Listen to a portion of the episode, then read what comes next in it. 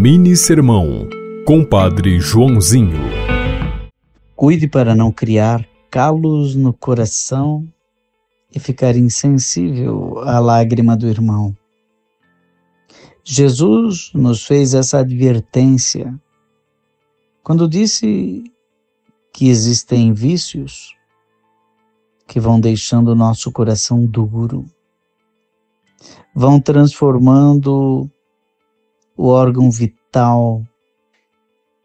centro de nossas emoções, sensibilidades, solidariedade, centro de sentimentos tão nobres, ele vai se tornando um coração de pedra, que já não chora com os que choram, que já não sorri com as alegrias do outro, mas ele vai se tornando egocêntrico e pesado.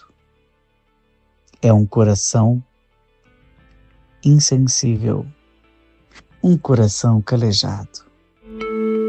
Você ouviu Mini Sermão, Compadre Joãozinho.